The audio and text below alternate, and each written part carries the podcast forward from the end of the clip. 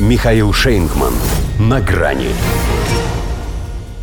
Риторический ответ. США готовят контрмеры на новую российскую угрозу. Здравствуйте. На грани.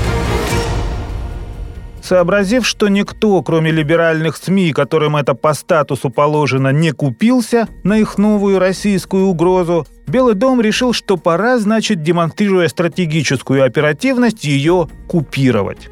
И тот же глава комитета по разведке Нижней Палаты Майк Тернер, что первым взялся разгонять слухи о сверхспособности русских как минимум уничтожить все спутники США, а как максимум вывести в космос свое ядерное оружие, заявил, что теперь даже он может выдохнуть.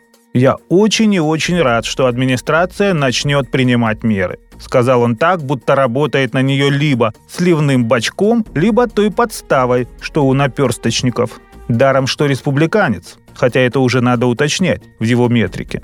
Как бы то ни было, это ему помощник президента по нацбезопасности Джейк Салливан сообщил по большому секрету, что готовится план, который станет ответом на разработки России. Ответом надо полагать риторическим, исключающим, то есть наводящие вопросы, ибо все это военная тайна. Однако кое о чем спросить все же захотелось. На что они собрались отвечать, если сам Байден признался, что не видит свидетельств того, что русские решили продвигаться? Он, правда, бедолага совсем запутался в показаниях, поскольку уверяет, будто все, что Россия делает и будет делать, может нанести спутникам ущерб. В смысле, делает и будет делать, а продвигаться не хочет. Это как? Бег на месте? Или из любви к искусству?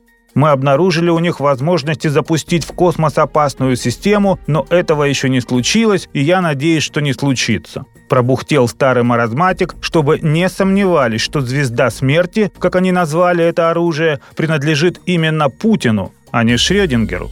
Но пока отбой. Хотя деньги конючить не перестанут, и не только на Украину, но и на военный бюджет.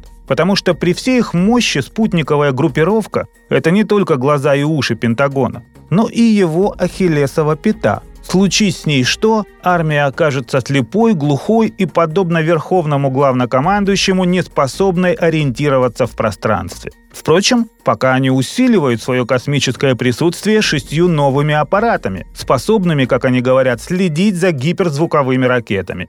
Следить, а не сбивать. Но и к этому стремятся.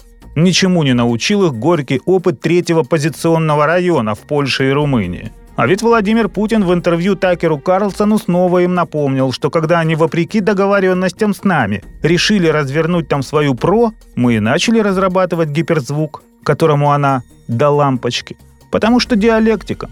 Пока они, сказав А, дойдут до Б, у нас уже будет все, чтобы пошли они куда подальше. Впрочем, у нас уже кое-что есть. Противоспутниковое оружие не обязательно выводить на орбиту, если С-500 «Прометей», например, прекрасно справляется и с Земли. Было бы, как говорится, желание. Но мы все еще желаем, чтобы миру мир. До свидания. На грани с Михаилом Шейнгманом.